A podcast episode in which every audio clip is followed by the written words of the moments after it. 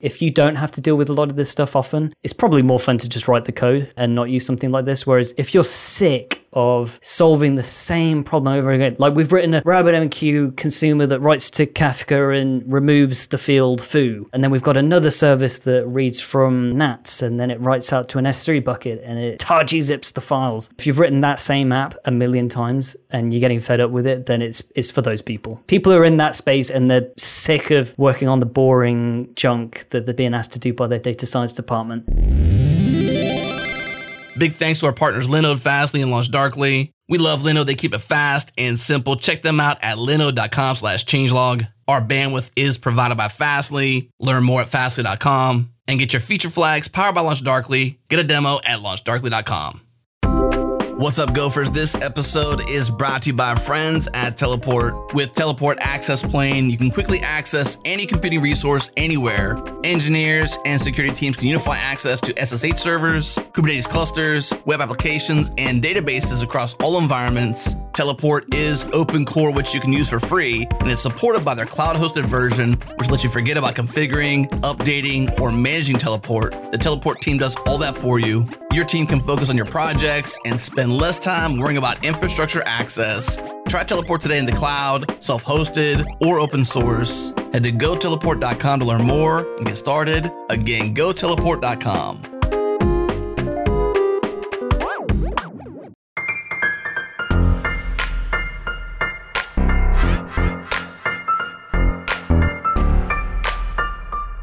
Let's do it. It's go time. Welcome to Go Time, your source for diverse discussions from around the Go community. If you like Go Time, you might enjoy our new show, Ship It, featuring conversations focused on ops, infra, code, real world experiments on our open source platform. What's not to love?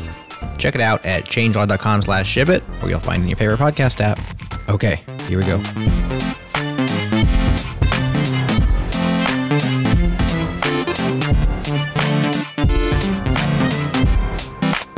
Hello, everyone, and welcome to Go Time. Today we are joined by Ashley Jeffs and Mihai Todor to talk about data streaming and Benthos. So, Ashley, how are you? I'm good, thanks. Thanks for having me on. Well, no problem. Mihai, how are you? I'm not too bad. Thanks for doing this. All right. So, Ash describes himself as an open source developer with projects typically written in Go and fronted by unappealing mascots. His main focus is the declarative stream processor Benthos. So, Ash, what is the mascot for Benthos? Am I allowed to ask that? So yeah, you can. You may ask that. It is a blobfish, but I normally just refer to it as a blob because it's not. I think it's deviated quite a lot from what a blobfish actually looks like. So I just call it the blob normally, and I call Benthos users blobs. Okay. Mihai describes himself as a seasoned software engineer focused on cloud computing, scalability, and open source Go projects. In his spare time, he is trying to study bioinformatics and is helping people organize community events such as the C and C Dublin Meetup Group. So why not a Go Meetup Group, Mihai? Yeah, we had one in Dublin, but for some reason there weren't that many people joining it, sadly. So you had to go back to C? Well, then everything went online, and then there were a bunch of established groups that were sufficiently popular and acquiring all the speakers and such. So, sounds painful. All right. So today we're talking about data streaming. And I want to just start sort of at the beginning and just talk a little bit about what data streaming is, why it might be useful, and then we can sort of dive into, you know, a little bit more stuff like tools we could use for it and use cases. So does anybody want to take that question? What is data streaming? I can probably t- I can give that one a try. So it's probably interesting to talk about it in terms of what's different about data streaming from event sourcing event based systems, since you've already had an episode on that. So, in event sourcing systems or infrastructure that's kind of built around events, you're essentially using these message queue systems and passing instructions asynchronously. And that's what they are. It's like a message or a record, whatever you want to call it, but it's kind of an instruction of something to do in order to have your platform operate. Whereas data streaming is kind of it's a completely different sort of paradigm that's ended up sort of joining with event sourcing around the same tooling now. But it's pretty much just instead of sending instructions around, you're sending data that is sort of an asset to your company. It's it's kind of a product. It's sort of it's important to you as a an asset that you want to keep around long term, usually. rather than just something that's kind of temporal that you'll you know flick around the platform a little bit and then it sort of fizzles out when once everything's kind of dealt with. So the tooling used to be what we'd call batch processing based where you kind of have like a, a data store somewhere that's sort of the permanent destination of all this information. And you would kind of populate it on a schedule. So you pull data from somewhere dump it in this thing and you would then use that thing to query the data and do interesting stuff with it. And what's kind of been happening gradually over the last 10 years or so is tooling has built up around that to enable a more real time kind of streaming architecture with the same kind of data. So the data is still treated like an important asset. It's still a thing that you want to keep long term, but the way that you're moving it around a platform looks a lot more like event sourcing systems now than it ever did before. But the kind of differences is in, I suppose, how, how important that data is to you as a company. It's something that you want to keep around potentially for, you know, maybe months, maybe indefinitely. You want to keep this data around. So you might be flushing it in real time through a platform and doing interesting stuff with it in real time. But it's very important that the data isn't just lost or eventually it gets persisted somewhere, maybe multiple times with different versions of it, that kind of thing. So, can we put this into something concrete? Like, what is an example of where you've seen data streaming being used? Do you want to say that, Mihai? Yeah, I can go. So, one use case, let, let me give a bit of background. I was working at a company called Nitro, and we are ingesting a lot of click data. And I, I saw this thing called Benthos online. Man, I really want to use this somewhere. and that was an interesting use case where you know like you get all these people who have a desktop app and they click on various things in the app and you send all those click events to to the server. But you don't really want them to like end up being uh, stuck there for a while and then you do some batch processing on them. Like you might want to have real data analytics where you look at them in, in real time and you, you update a bunch of graphs or you know can do many things with them Maybe a more interesting use case was at another company where I was dealing with lots of audio data in real time, where you have a big call center where people are talking with customers and you want to give them some hints on the screen. Hey, you're speaking too fast. You're speaking too slow. Hey, you're overlapping. And there was a system in place that could analyze the audio and using some machine learning, it could predict in real time this event is happening. And then those events would have to be sent to the operator in the call center. And that was another use case for data streaming. And this is a place where I ended up using NATS to kind of receive and send those events along. Can talk about more, more about that a bit later. So these tend to be cases where actually getting some like looking at the data and doing something with it in real time is much more important than like oh we got the data and an hour later we processed it and realized this person was making a mistake that we could have tried to correct in real time Right. It's also a matter of like making sure the events get delivered. So you might want something like at least once delivery, and you want to make sure if the event does end up sent, sent multiple times, you want to have some sort of idempotency so you don't confuse the users. And you don't want them to be reliable. So, um, you know, making sure that things are up and running. These cases that I described kind of lend themselves to situation where you end up like or you need from the use case to actually send those events in real time.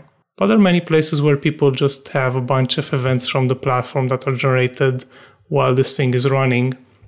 And they simply want to replay them back in the same order, or they want to maybe run some analytics on past data. And it's useful to, um, you know, potentially not send the whole thing at once to some system and make it crunch a lot of data uh, at a single time frame when it could be very intense it might require a lot of resources it might be nice to spread it out during a longer time frame. That definitely makes sense. So ash you were talking about event sourcing and we've talked a little bit about that in a past episode. So like how would you differentiate data streaming from event sourcing? Because some of the things sounded similar in the sense that like with event sourcing i think in my mind a lot of the time all those events are still persisted so they're not like like that's one of the advantages, at least in some of those systems, is that you can replay them. Mm-hmm. So, what would the sort of difference between that and data streaming be in your mind? To be honest, there's a lot of overlap, and the tools are pretty much the same nowadays as well. So, to be honest, it's kind of difficult a lot of the time to to work on something and, and say whether it's data streaming or event sourcing anymore. But I would kind of say that in my mind, the way that I kind of partition them is if you've got a system where, say, you're processing a stream of orders from a website in an event sourcing kind of architecture, you would maybe be passing those events around so that services can immediately act on those orders and do something. So, you know, charge the customer's bank account or something and then trigger some sort of uh, delivery. And then once that's all done, you might keep it persisted somewhere to replay later or you know maybe feed that into some test system or something but operationally you're kind of done with that message you know it's over it's got a lifetime whereas in a data engineering context you might be processing the same feed it could be orders on a website, but what you might want to do is, is something like analytics on top. So you might be interested in, okay, over the space of an hour, how many orders do we get from people who own two dogs uh, versus people who own a cat? And, you know, maybe you're going to use that to drive things like ad campaigns and stuff. So you want to have some sort of analytics built on top of that data and you're treating the data like it's an asset. So it's an important feature of your company to have this thing lying around. And then when you've maybe done some immediate analytics, some streaming analytics to infer some important business data, you might then want to just put it in like an Elasticsearch index or an S3 bucket and you'll keep it long term because maybe in the future you want to look back on those orders and work out what a psychopaths buy at the weekend uh, that kind of thing. Like just some random query that your marketing team has. It's not always analytics. There's a lot of analytics around this stuff. Okay. Yeah. You guys had mentioned idempotency, and I know that comes up a lot in programming. For anybody who is new to programming, I feel like that's something they eventually have to learn to handle because it seems like almost all modern architectures are getting to the point where you have to be able to handle the same request coming in multiple times and like you said like not charging a person's credit card multiple times because that would be pretty bad are there other mistakes or things like that that people can make when they're using a data streaming system I'm resisting the temptation to just roll my eyes infinitely. In queue systems, we tend to have like two main delivery guarantees, right? There's at least once and at most once. At most once is kind of similar to just writing over a Go channel, where you're pushing some data around, you don't really care if it's been delivered. And that works in a process because you do know it's been delivered. Whereas in networking, you have no idea. Whereas most systems are built on at least once delivery guarantees. There's exactly once, which Daniel in the uh, the event sourcing one said very well is basically snake oil, and I completely agree with that. But then at least once systems are very rarely at least once.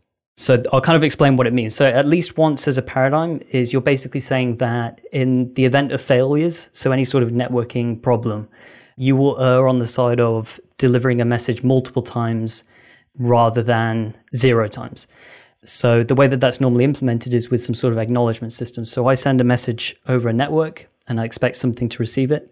Something then receives it and then it doesn't end there they send me a message back to say, yes, I've received this message. And all modern queue systems are pretty much built on on something like that. Kafka and most queue systems that call themselves sort of streaming uh, work slightly differently in that the acknowledgement is you remembering, kind of like checkpointing where you are in this sort of logical queue because the queue is there permanently. It's not as if a message disappears. So you kind of remember where you are in in that queue at any given point. So if you restart, you go back to where you were. And if you follow acknowledgement, so if you're consuming from an at least once source, so you've got a queue system that uses acknowledgement, so it could be RabbitMQ, it could be Kafka, it could be NATS, and then you're writing your data out. So say you're like a, a middle component in a pipeline. If you're writing data out onto another at least once queue system, it would make sense for you to call yourself at least once it's kind of a misleading term because you're using at least once on this end, you're using at least once on that end, you're using this acknowledgement system. If it's not at least once, then what is it?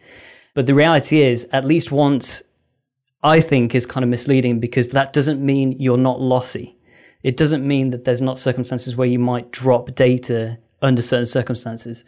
And you can, you know, there is ways of architecting your service to act that way, but that's not how most services that use at least once source of things work a lot of them will behave in a way where, under certain circumstances, they will lose data. But the, I think, I guess one of the, the issues is any system that follows these rules generally, even if they are potentially lossy, will look exactly once in normal operation. It's not until you hit edge cases where, you know, maybe all the services downstream have stopped, so you can't send the data anywhere and you run out of memory and stuff like that, or maybe it's crashes, disk corruption, um, stuff like that. I mean, I could talk for hours about what those edge cases are. it depends how much you want to dig in. I mean, that's up to you. I definitely think you're absolutely right in the sense that, like, especially when we're testing code or just writing it locally, we have this idea that like we can go to our browser and visit some page that we're building and be like, oh yeah, it works. Like when there's one user and the database is local and there's no latency and all these things, and then when you push it to production and actually have like real memory limits and, and high usage and things like that, that's when all the mistakes come out. So I'd say it's challenging there. So how would you recommend people avoid some of those mistakes of, you know, like becoming lossy? So I'd say that the most common one is the idea that the acknowledgement happens when you've received the message. So you're reading from an at least once queue system and you've got a message logically, you can see it. That's, you know, you've written your code so that you've got this payload and then you acknowledge it. You know, that seems like quite a sensible thing to do is you've received it, so you acknowledge received the message. But the reality is like you've not, you've received the message, but you haven't finished with it yet. You're not done with that payload. So if you acknowledge the message and then immediately your service crashes, that data's gone for good unless some poor operations person waking up at 3 a.m. knows, oh, I need to go and chase that data up and make sure um, we can recover it in time. So a really common one is, you know, say you're reading from Kafka, you're committing offsets of messages as you're consuming them. Most client libraries will make it their business to make it easy for you to have like auto acknowledgement. So as you consume messages, you receive it, the offset gets kind of marked and then it gets committed on some sort of cycle. And you do stuff with that message. So you could be doing some business logic and then maybe you hit some other services or something. And then finally, if you want to preserve that data for some other services downstream, you might write that data onto some other queue system. It's a very common like kind of pipeline approach of daisy chaining all these services up. And if your service is doing auto acknowledgements, that's going to look like an exactly once system most of the time. And then if one day an operations person wakes up from an alert at 3 a.m. and they're looking at their graphs and they see that the service has restarted like 50 times in the last hour, you know, they're going to freak out if they see that the data going into that service is more than the data that came out. You know, if you get the aggregate over, say, like an hour or something. And it's those kind of edge cases that basically I sort of bake into Benthos as what I call kind of like operational simplicity, where it tries to plug all those holes as best you can. I mean, it's like saying you've got a perfectly secure system, right? You can't absolutely guarantee that. All you can do is follow what you think are, are best practices. So the idea of kind of like operational simplicity is you try and follow at least once delivery guarantees as much as you can and try and plug those gaps. And the idea is that if somebody wakes up at 3 a.m. because, you know, a restarts or a service crash or disk corruption or something, they're not worried about, ooh, they can focus on fixing the problem and then not have to worry afterwards about, ooh, and now I've got to chase up, you know, however much data we might have lost in the last hour or so. But it is what it is. So when you're setting this up, to make sure I understand this correctly, essentially you're saying when the data comes in, you need to process it before acknowledging that you received it so that at least once delivery is actually held true throughout the whole system. The best analogy I can think of in like a regular, like another system that wouldn't be data streaming might be like if you wrote code that was supposed to write to a database and like somebody passed the code or the data in and you immediately sent back a message saying, yeah, it was good, and then spun up a go routine that you know, went off to actually try to write the data, mm-hmm. it's very likely that could have an error or something. So is that kind of the same, not exactly the same, but a similar analogy? Pretty much. Like, it's it's kind of I suppose the reason why I kind of feel like these terms are sort of misleading is because it does look when you're looking at the protocols and stuff from kind of a, a beginner's approach, it looks as though you're supposed to acknowledge messages when you get it. Like that's what the protocol looks like. You know, it's a very intuitive thing to think you get something, you give something back, and now I'm going to continue my journey processing this thing, and then I'll, I'll send it on downstream. But if you're essentially, if you wanted to do it properly, which you know i'm not saying everybody does. Everybody does need to do it properly. I'm just saying that you know people should probably be aware of the fact that you know you ought to do this thing if you definitely don't want any lost messages. What you should do is you should read a message and then wait to acknowledge it until it's gone all the way through your service and has reached some destination. That could be that you've intentionally dropped it because you know you've enacted on that message and, and you're finished with it or it could be you're passing it on somewhere else but you don't acknowledge it until it's gone somewhere. The kind of exception to that is if you've got a sort of buffer in your server. So you might have like a disk persisted buffer. That's how a lot of log aggregators work. So Logstash and stuff is they tend to have like a buffer which is used to temporarily store the data while you're processing it.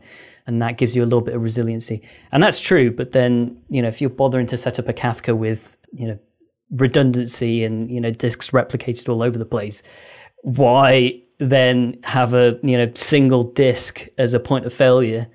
in losing messages or not. So I don't really think that's kind of like a. I don't think disk buffers really have a place in sort of modern architectures, um, unless you don't care.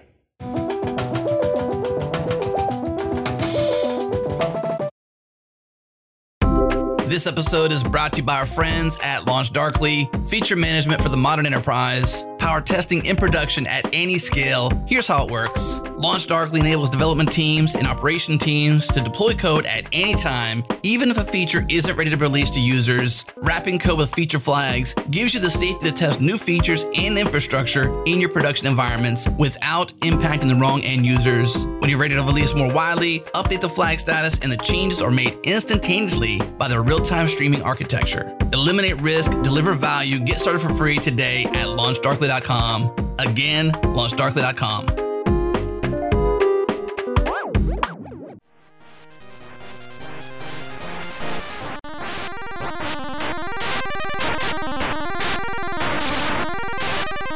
So for designing them this way, so that you actually act on the data before you acknowledge them, I guess like coming from a naive perspective, I would think if you have really long processes of some sort, like you need to take a while to act on the data, wouldn't that or could that pre- present other issues where Mm-hmm. like Kafka's trying to send the same message to multiple people thinking it was never received? With Kafka, there's different problems with that. with RabbitMQ, yeah, exactly. Stuff like RabbitMQ or um, I think maybe NATS as well, but uh, a lot of queue systems, especially the cloud services, have a lot of mechanisms where if you take too long to acknowledge something, it will assume it's lost and it will requeue it.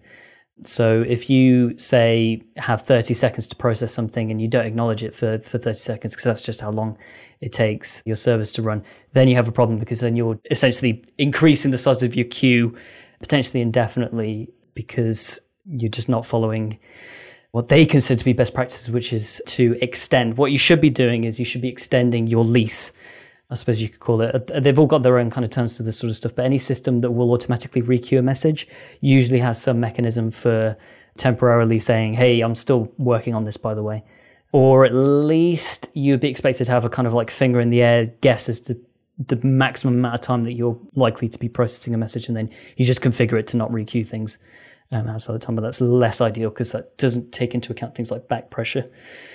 But yeah, there's definitely issues with doing it. There's lots of weird things. But then the er is on the side of duplicated messages and everything kind of grinding to a halt rather than data being lost kind of silently. So, in my opinion, that's the better option, but it depends on your system. I assume your system grinding to a halt is also way more obvious than like a couple messages getting dropped and nobody Yep. realizing it until they go back later and look. Yeah. So Benthos loves grinding to a halt. That's its default, basically. If something do, if if something doesn't look right, I will stop. You will have to tell me what to do. So if you've got a message that you just can't send, maybe it's too big, you just can't send it to Kafka, then it will just wait. It will just say, okay, I can wait all day. Come and you know tell me what to do. So we've talked about a couple different tools. For somebody who's coming into this and they don't really know a lot of the tools, can you sort of explain what some of them are and why they might be used? Like we've mm-hmm. talked about Nats and Kafka and RabbitMQ, and you've mentioned Benthos, but like how do they all sort of work together? So those are the queue systems. You know, you got Kafka, Nats, uh, RabbitMQ, all that stuff. There's lots, and they've all got their kind of specific use cases and operational complexities, which does factor in. Then you've got stuff. What happens on top? So there's things like Spark is probably. I think if you're talking about data streaming, Spark is going to come up, and then there's similar systems to that, like uh, Flink, I believe, is pretty much the same thing. And cool stuff like Materialize, there's KSQL DB. Those are tools that will essentially solve a data engineering problem on top of that stream. And it's usually around some sort of like aggregation in real time of the data. So you imagine with a data set, you used to have, you know, a fairly static collection of messages and you were used to doing queries like how many of these people are happy proportionally. And that's a fairly simple task because you've got a static data set, so you could put it in a database or whatever. But when you've got a streaming data set, something's coming in in real time, it's a lot more complicated now to give you an answer if you want it in real time. And that's the whole point of a lot of these people setting these tools up. So what it ends up being is is a system that kind of sits on top of a queue system, and you essentially give it some sort of aggregated question to answer. So it could be like a, a rolling count of how many people made purchases in the last hour or something versus leaving the website, stuff like that. And they're kind of tools that are programmed, like you you build them. But the way that I see it is they're kind of similar to um, machine learning tools, where you're not. It's not as if you're writing a real program. You're kind of using code to describe what sort of aggregations you want, and then it's clever enough to go and do that. And it solves all the hard problems like distributed processing, which means you know it's in memory processing, but it's on a data set that's so big you can't process it on one machine. So to scale it, you have to do sort of sharding of the data and all this crazy stuff, and you've got to do windowing. So if you're getting back some sort of like aggregated number, then it's got to be with respect to some sort of measure of time, and then that's kind of like those are the tools that do very very cool complicated things. Shout out to materialize as well. Uh, i'm checking them out at the moment. That's the system that's built on postgres so imagine you've got like rolling postgres queries on a stream of data which is pretty cool. But then the other side of data engineering is making that data what you want it to be. So kind of i would describe it as plumbing. So you know you've got spark and stuff which are making useful calculations on the data.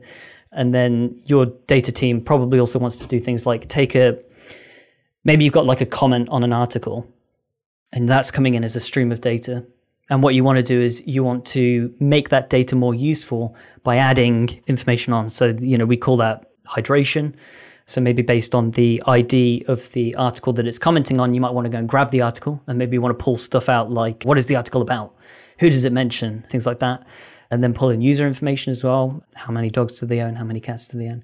And what you end up with is this much bigger piece of data, but it's much more useful. So when you put that in an index or some sort of data store, it's just better. And that used to be something that was done in a batched way. So every day, maybe you'd kick off a, a process that does that.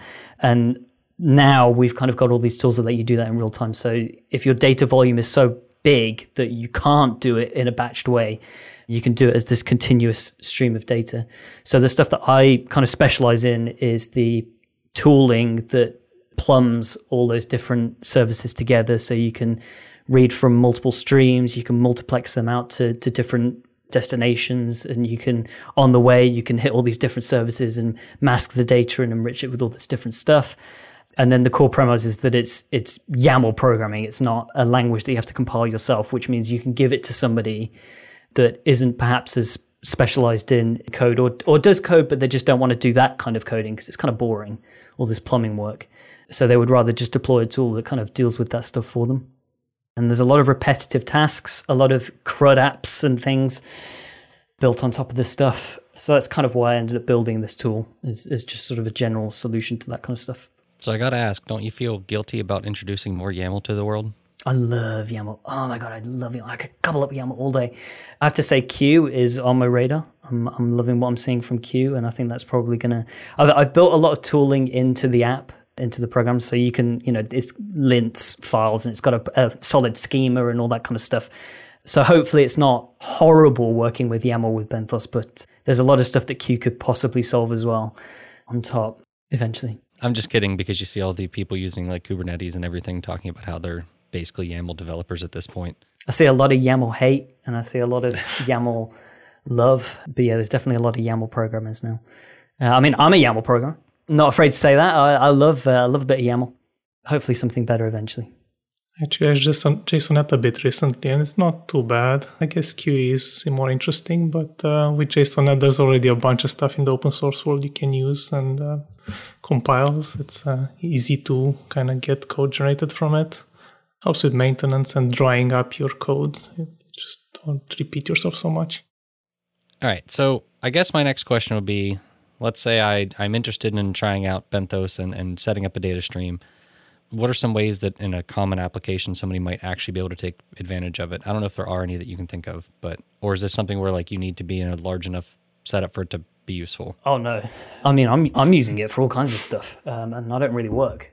I think, like I kind of said at the beginning, there's what we're kind of seeing at this point is that a lot of event sourcing tools are becoming very very similar to data engineering tools, and they're all kind of crossing over. But Benthos is is super general, and because of the types of problems that it solves, you can end up using it for all kinds of stuff. So, like some of the stuff I'm using it for is I run it, and it hits the homebrew Docker Hub and GitHub APIs to get the download data for Benthos and then pulls that down and then it can send it to me however I want, but it, I, you can send it to Discord. Like Discord is an output now.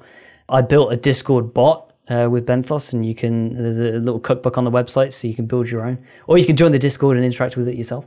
But yeah, you can do all kinds of stuff. I mean, you can hit like HTTP APIs. Say you hit an HTTP API or maybe you consume tweets and every every message that you receive maybe you hit some other apis maybe you put it into a database or something and then you know you can you can mutate it in all these ways. It's got mapping language it's got all this kind of general purpose tooling for manipulating data.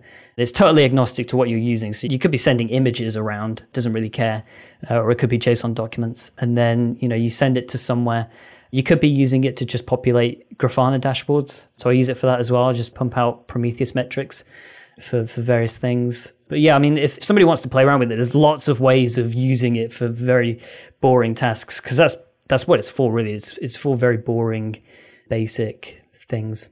So, like when you mentioned the Discord bot, I assume it's going to be something set up where Benthos handles the stuff of getting the messages from Discord and sort of streaming them to you, and you essentially just have to you know make whatever reaction or do whatever you want to do regarding that or like how would that look i don't want to give up too much to the special sauce because i don't want to ruin people's interaction with the bot. It's magical as it currently exists. But um, basically it's it's reading a continuous so the input is just polling the discord api for messages.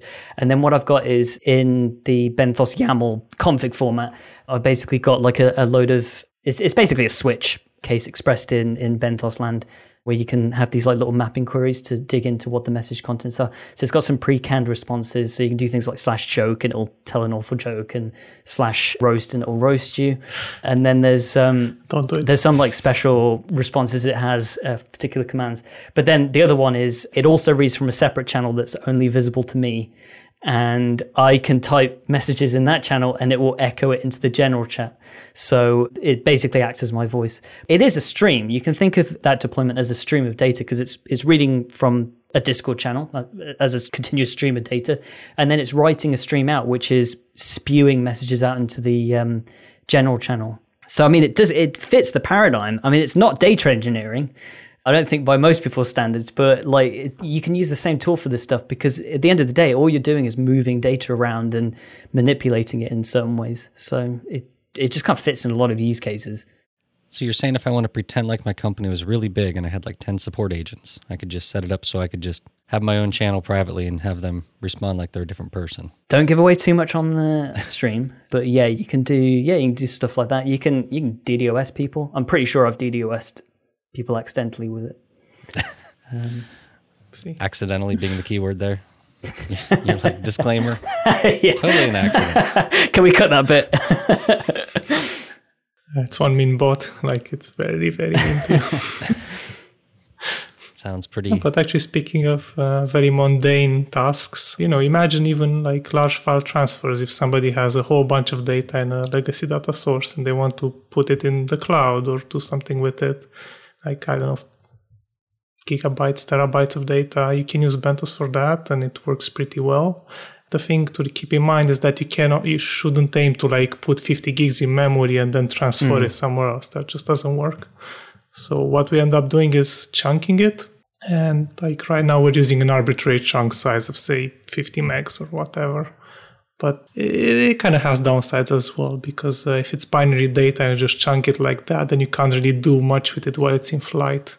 Whereas if it's some sort of structured data, like let's say JSON or CSV or whatever text format, then you can also potentially profit from the fact that it's in flight. You're transferring it, but you're also modifying it, like maybe enriching it from some other third party source or modifying various uh, issues in it that might help people who are working with, uh, with it later on to like do their work better or various boring tasks that are very much needed in big companies. I'm always surprised and scared by some of the things people are doing with it. Yeah. Now, right now, quite a bit of uh, my work is like adding adapters and such, so we can, uh, you know, plug into various legacy sources and have those stream to other places. Oh yeah, that's something to mention. It's got a super cool plugin API. Uh, so you can write your components and Go pretty much using the same API as the native ones do.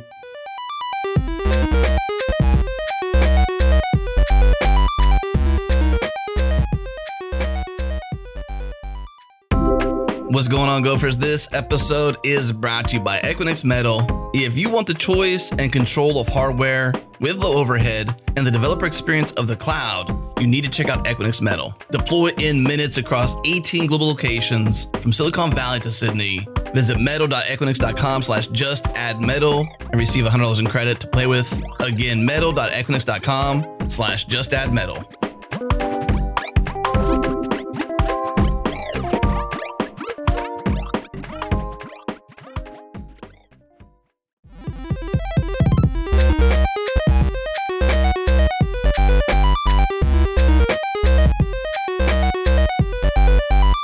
Plugins are always like an interesting topic because mm-hmm. I feel like in different ways people sort of implemented them differently. Like at one point we talked with Mark Bates about how he did plugins for I think Buffalo. And I think he'd gone through like two generations of it to try to figure out like what made the most sense. And I think it ultimately became like a single method interface that you just had to implement or something. It's very similar, but yeah, Okay. you have to bake it in. There's no like dynamic plugins to, to load it runtime. You have to compile your own version. Okay. Is there anything else about Benthos that we should know at this point? I'm uh coming up with a blank as to what to ask ask you next, and I feel like you would know what what are, what are some interesting things people would like to know about it if they're gonna give it a shot or you know try it out. just look at like literally i think the thing about it is it's pretty much just it's not going to be as dynamic as just writing code you know if you want to do something then do it like I, i'm not a big user of frameworks and stuff in my opinion if i was going to write a bespoke service for, for reading from a particular thing i would probably just use the direct client libraries because i just feel like that's usually the go way and it's what i prefer. But I think that when when you see what the config looks like for certain things, like you can, you know, you imagine you can read from like three different queue systems and do some mapping on the documents conditionally, and then you can write it out to, you know, several different places multiplexed by the contents of the message, and that's like twenty lines of config. All you have to do, I think, for for most people, is show them what the config looks like, and they'll know whether or not it's something that they're they're interested in because I think if you don't have to deal with a lot of this stuff often, it's probably more fun to just write the code and, and not use something like this. Whereas if you're sick of solving the same problem over again, like we've written a RabbitMQ consumer that writes to Kafka and removes the field foo. And then we've got another service that reads from uh, NATS and then it writes out to an S3 bucket and it, it tar gzips the files you know, if you've written that same app a million times and you're getting fed up with it, then it's it's for those people. It's people who use that kind of people who are in that space and they're sick of working on the boring junk that they're being asked to do by their data science department, and they just want to work on fun stuff. Okay, so basically, if they're in the position where it would make a lot of sense, they'll realize it because they'll be like, "I'm so tired of doing this that I want to throw my computer out the window." But the thing is, as well, I feel like a lot of people just don't realize that there's there's tools out there that can make that stuff easier. Uh, I think that's the problem I'm kind of in now because I don't want it like it's sort of organically grown. I made it out of kind of a defensive position of I wanted that tool for my own purposes, and then you know the more people use it, and then it kind of grows organically. And I've not really marketed it that heavily beyond just putting really wacky stuff out on Twitter.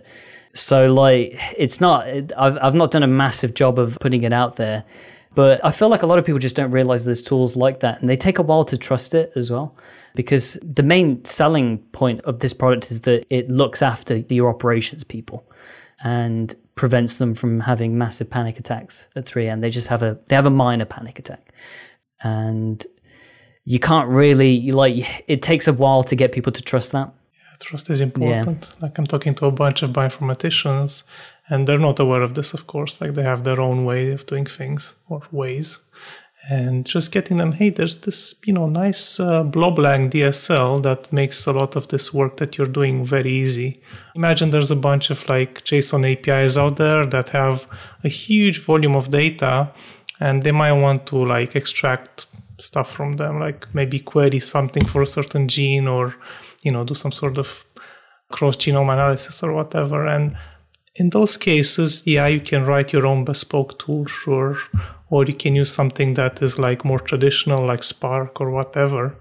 But you can certainly explore other tools as well, and that's something I'm trying to promote, and uh, you know, hoping to see some users there as well. Also, this is open source and free, and by far, this is one of the most responsive projects out there. Like, you know, sending a PR, getting somebody to like review it in a few hours. it's not that common. It's like that for now until I get bored.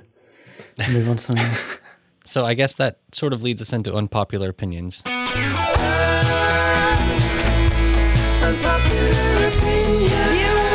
actually think you should probably leave.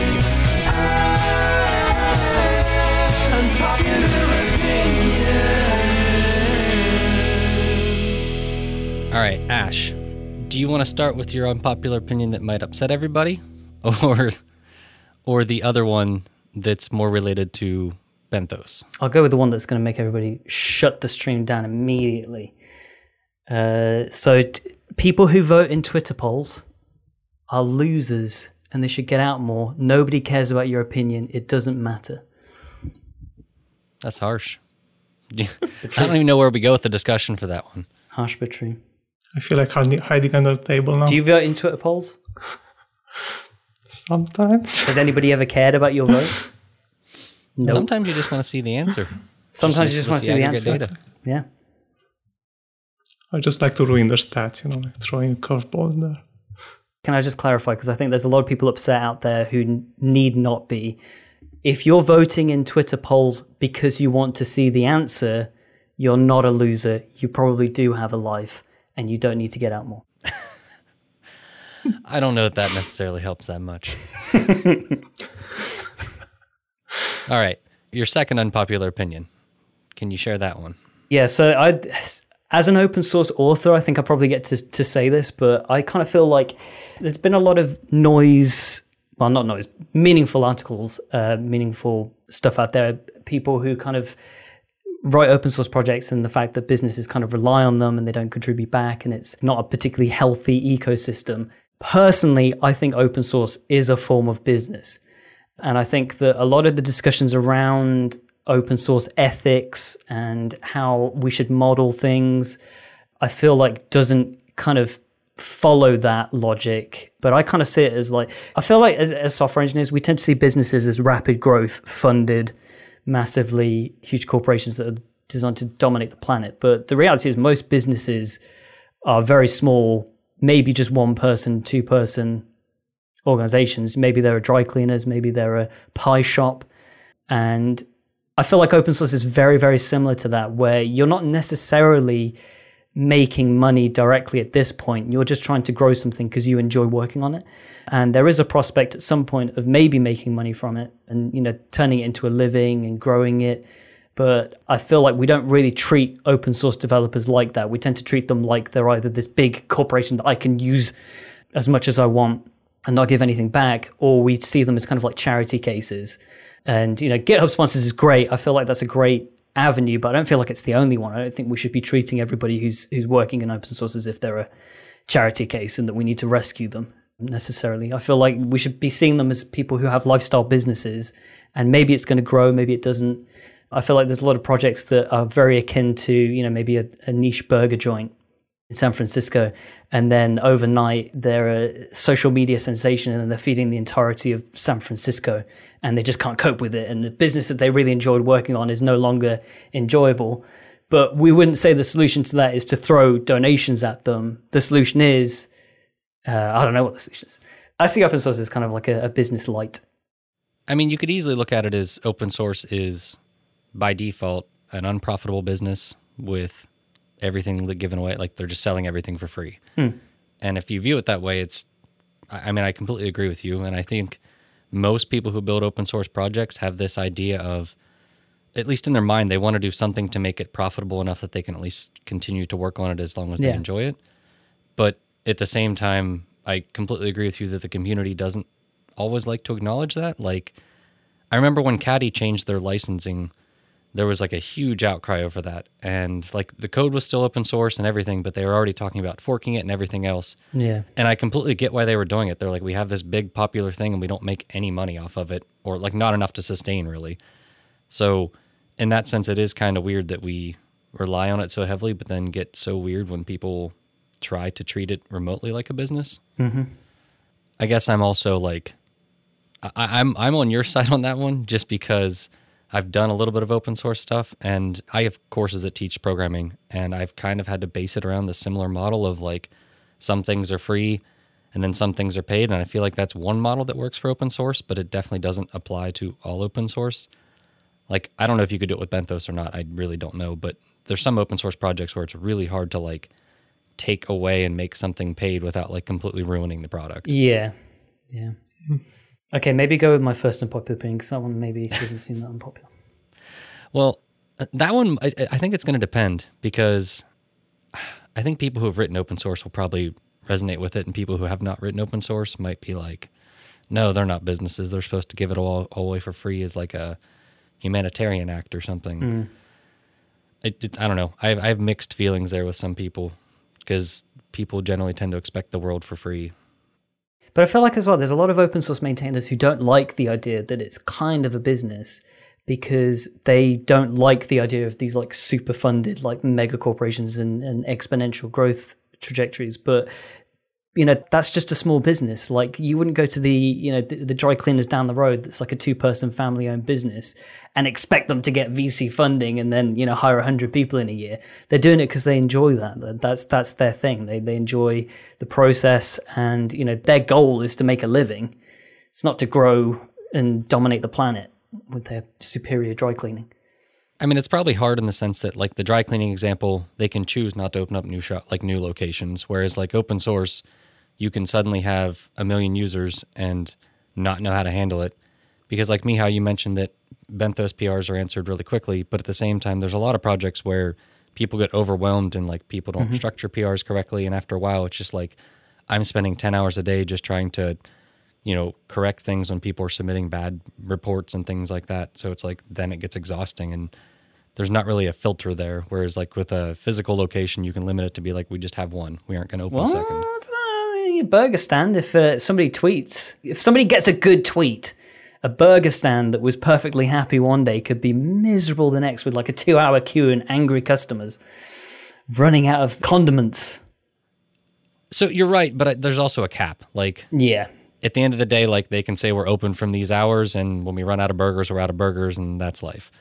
Whereas like open source, you could have bug reports pretty much infinitely as long as there's people on the internet to find it and file reports. I guess it's like Benthos, right? If you get if you hit it too much, it grinds to a halt because it just doesn't scale horizontally that much to have a proper, I don't know, center of competence of maintainers who can uh, process all of those at the same time. So I guess things will start stalling at a certain point if the, just the volume increases. but also if my local family-owned dry cleaners shut shop one day because it's just too much for them, they're getting a brick through their window. You're uh, very kind. I need my dry cleaning. So, so I don't think I own clothes that need to be dry cleaned, but I've also worked from home for like seven or eight years. So uh, I have like one suit, and it's like my wife had like wedding season with her friends, and I'm like I'm wearing the suit all the time, and then like the next year I don't wear it at all. So like during the wedding season, I'm like maybe I should get a second suit, and then once it died out, I'm like no, I don't need a second suit. Yeah, but when you do need it, you need a dry cleaners to get all the dust out. That's true. But aside from that, I don't go dry cleaning very often. But uh, okay, so if you're looking at these open source projects as a business, can I ask how does that change the way you look at like Benthos? So yeah, I mean, my my first goal with Benthos was to just get to use it at the place where I currently worked, or rather, I worked at the time, and you know, the, the idea that I could solve this problem that wasn't really being acknowledged at the time, and it was open source. I put my time into building this solution out, um, since you know we're not going to be doing that as part of our job. But then one day, if they do adopt it, I'll get dividends by you know being paid to work on my own little thing and then if i change organizations later i can bring it with me so i mean that bit is kind of I suppose it's not it's not entirely like a business, but it kind of is because you're you're sort of starting a side company hoping that your company is going to start using them, basically. And then all I really wanted was to be able to work on it to some extent. And then once that happened, I was like, well, okay, more. I want more of that. I want to I want to have more time to work on this thing and also still be getting paid. And then it's pretty much just like stepping stones, stepping stones doing that. And you know, it's not always like immediately obvious what the next step is, but you're you're pretty much building a if I if I was braver, then I probably would have just quit my job and worked on it full time with no pay. But also I'm not like that. I like to have a living and take things slowly. So for me, it's been sort of like a gradual thing. But you kind of consider it as sort of like, I guess, moonlighting a separate company. It's just not Did- obvious where the Did it cause you to? Did it cause you to like think about it in the sense of like how am I going to make money? Like, did it cause you to think about putting certain features behind like a pay gate or something like that, or was it more just a like a little bit different? I don't know. I think to me, so obviously there's business models for open source where you're able to scale it and grow it massively in a, in a short space of time. So with stuff like that, with that kind of growth, you need to have something specific to make that money from. You need some sort of channel. Whereas I think if you're happy just being on your own and making potentially just enough to get by yourself, then you don't need to do do any of that stuff. You can just do support. It's not the best way of funding an open source project with the support model because it does kind of put you at odds with the project's goal. The project's goal is to be easy, and support is kind of the opposite of that. But if you're only interested in keeping yourself going, then there's not really any conflict because I can make it incredibly easy. There's going to be a few people who still want some extra stuff on top or help with it. So I've obviously had to think over time about how I would fund it going forwards if I wanted to expand it. And, you know, obviously I'm in that mindset now because that's kind of why the next steps are. But to be honest, I'm quite happy just carrying on like this. I mean, if somebody told me like this is your life now, basically, I'm I'm essentially just a consultant around the project. And somebody just said like you're never going to do anything other than this your entire life. And I went, all right, okay. Sounds like retire at some point, but that's fine. I mean, I do like when you mentioned support. I think there's at least some of the models I've seen that seem to sort of go with the support, but not quite exactly support. Like what's coming to mind is Tailwind, which has I don't know if you've ever used it. It's a UI CSS framework, but they have like a paid version which is like pre-built components.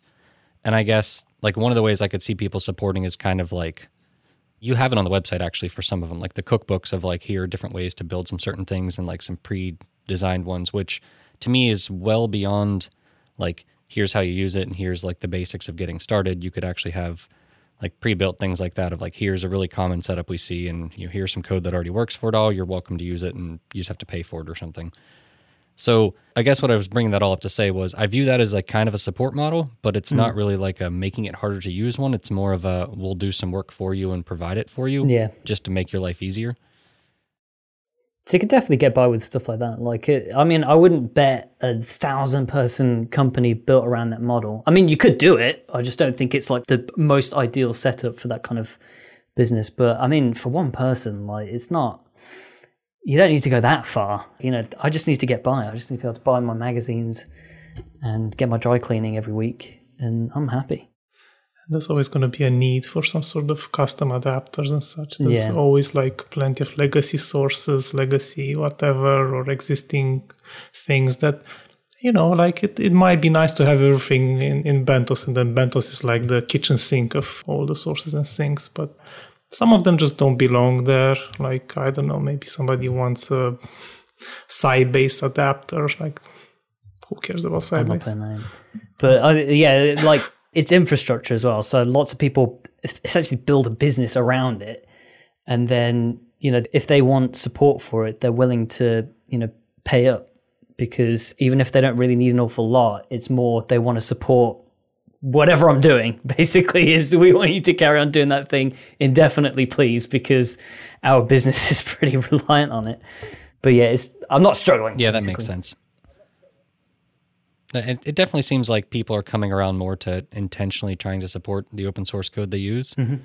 And I'd hope that continues because it seems like something that if it went the other direction, that open source would very quickly just sort of fizzle out as something that's not really doable. All right. I was going to ask Mihai if he wanted to share an unpopular opinion. Well, I didn't have anything specific related to benthos, but I'm always happy to rant about the fact that I just don't accept being grilled in interviews anymore. Like technical, you know, go to the whiteboard, do an algorithm. That's just not happening to me. I had plenty of that in the past. It always ended up like some sort of miserable failure or just came out very unsatisfied out of it and took it on myself to just have this very pop, very I don't know public stance on it and just say no, I'm not doing it. If anyone contacts me and says, "Hey, we want to hire you," okay, what does the interview look like? Does it have this algorithmic test? Bye. I guess my first question would be do you think you could have done that before you were like a seasoned developer? No, it's certainly a privilege. Like, of course, I can do it right now because I know I can find a job easily without having to um, put myself through that. But uh, yeah, I definitely sympathize with people who are just starting and they definitely can't avoid this. And I'm hoping that, you know, more companies are going to realize that it's like a leaky bucket where you're going to get maybe a few people, but there's going to be those few people who just don't fit well to this interviewing style. Like you're going to get some people who just get very nervous and they're going to end up failing miserably, although they, they're probably going to do a, good job as a developer. That's my take on it, honest. How does that affect your process for finding a, if you're looking for work or, or a job? Like, is it yeah. just asking recruiters or whoever you're talking to what the interview process is like, or do you actually like actively avoid certain companies or? Yeah, I definitely avoid like top FAANG companies. That's they they they, they have protected that you know kind of mindset of interviewing people and they don't want to change it, that's fine. I don't want to work for them. Or I don't anymore. I, I tried and that didn't work out well. But, you know, like it takes maybe a kind of a different mindset. You have to like keep a, a very open mind and say, hey, you know, I'm I'm willing to do other things that are, you know, maybe just as good to uh, evaluate my skills. Like some people are going to be happy to let you code something in your free time or they might say hey maybe you can go to this open source project and contribute something and you know based on that contribution they're going to be happy or they might just be very happy to talk about you know some uh, architecture and have you design that on the board in front of them. And that's usually at least for me it's usually way better than uh, going and writing code. But it's it's all about flexibility and finding the people that are flexible and looking at uh, non-standard sources for jobs. Like many people are just going to be like I put up my profile on LinkedIn, I put up my profile on these two other sites, and I'm expecting people to contact me. I'm usually more proactive than that, so I might go on Twitter and like stalk a few people who are looking for jobs and see who replies. Or there's a bunch of Slack groups where people are now advertising various niche jobs, and that that works much better. That makes sense. Like you mentioned, a couple different processes that you can use to sort of evaluate skills. Is there any that you prefer, or like the, ones that you think make you? I don't know how to phrase this. Like as the interviewee are the ones that you really prefer that feel like they showcase your skill set best or? Yeah. So i'm in a position where i get to like evaluate people sometimes and personally i do prefer to see some code from this person. I, I know many people are you know there's people who um, probably most developers out there have never really written any open source code and they don't have like any big project to showcase but personally i would still like to see some sort of you know small example. I'm, I'm pretty sure like if they have like at least 10 years of experience surely surely they wrote some small script at home that they will be okay to share and you know show something that kind of works and is like decently well written. And i'm kind of particular about seeing well structured code like again kind of to promote benthos like seeing the, the well structured code in there it just makes me happy. Like I'm, I'm happy to contribute to that code it has a certain level of abstraction and maintenance and so on that is not hard to you know it's not easy to see in other places like there's quite a lot of uh, internal code in many companies where i worked in that is just I know, impossible to maintain going further. It's just legacy by default ever since it started. And uh, yeah, kind of trying to avoid that. So, you know, ideally, if I get to hire people, I would like to hire somebody who pays attention to detail. And that's that's something that I appreciate in a company. If I see that they care about this when I go interview with them, then that makes me happy. That makes sense. I know that problem is usually a very tricky one in the sense that, like, I agree with you that algorithmic interviews don't showcase a lot for at least for everybody. Like, there are some people who are going to thrive with those, and there's others who are just never going to do well with those, even though they might be great engineers. But I know there's also countless people online that I've talked to who are like working a job where they can't basically share any of the code from that job. And sometimes the way the like basically the agreements they had to sign with the company are set up, it makes it really hard for them to do almost anything outside of that. And I've seen some companies that when they do the interviews, they're like, "Well, we'll do like a two-hour paid project." But then if you're working somewhere, there's oftentimes a term that's a, like a clause that says you can't moonlight for somebody else. So like, there's all sorts of troubles there, and it's it's not an easy problem for sure. But No, for but sure. I agree with you that being flexible is is definitely useful in the sense that the way I'd put it is I don't necessarily think they should be banished entirely. Like if somebody really prefers to go that route, then cool. But I definitely agree that forcing everybody to do it is kind of silly because pretty much every senior developer you'll talk to has been like, I haven't touched that stuff in however long they've been working professionally, pretty much. Yeah, I mean, the secret is to be flexible. And uh, I do see the merit of like helping people who just cannot afford to spend more than, you know, five hours interviewing or whatever. And that's fine. Like, I'm pretty sure there's plenty of companies who are to go with that and, you know, everybody's to be happy. Just make sure you don't like make it impossible for people like myself to find a job. Hopefully that doesn't ever become the case. Generally speaking, I, I feel like once people have worked long enough, it like you said, you get kind of privileged in the sense that it's a little bit easier to find work and you usually have peers that you can leverage that helps. But for junior developers, that's a tough, tough problem. I think I just recently saw a tweet that I forget who it was, but they basically said if you think it's hard to hire senior developers now, wait 10 years and when nobody's been hiring junior developers for 10 years. So I'm actually surprised how many people don't even ask, uh, you know, like you have somebody who just graduated from university and they come in for an interview. They are not asked, hey, do you have some project from university that you'd like to share with us? No, just here's the algorithm, solve it. Okay, you solve the algorithm, you're hired. Why? It's kind of a missed opportunity. I mean, you get to see more of that person if it's possible. If not, that's also fine. Yeah, that's. I mean, the worst part for me was in university. Almost all of my side work was on a programming team, which did algorithmic type problems. So, like, even if I had side code, it was pretty much all that, and it would have been like, oh yeah, go look at Top Coder and like the thousands of problems I did in my spare time. But it's also weird because that code is like, looking back at any of that code, I'm like, this is not at all useful in like writing sustainable code because when you know your whole thing is going to be 100 lines of code, sustainability is irrelevant. You're just like, yep, globals are fine. Throw them everywhere. Yeah, well, that's why some companies, um, like in Plugin Optum here, they have this program where we get people who are really new. Like imagine somebody who might have a six month boot camp and they don't have a formal training in CS.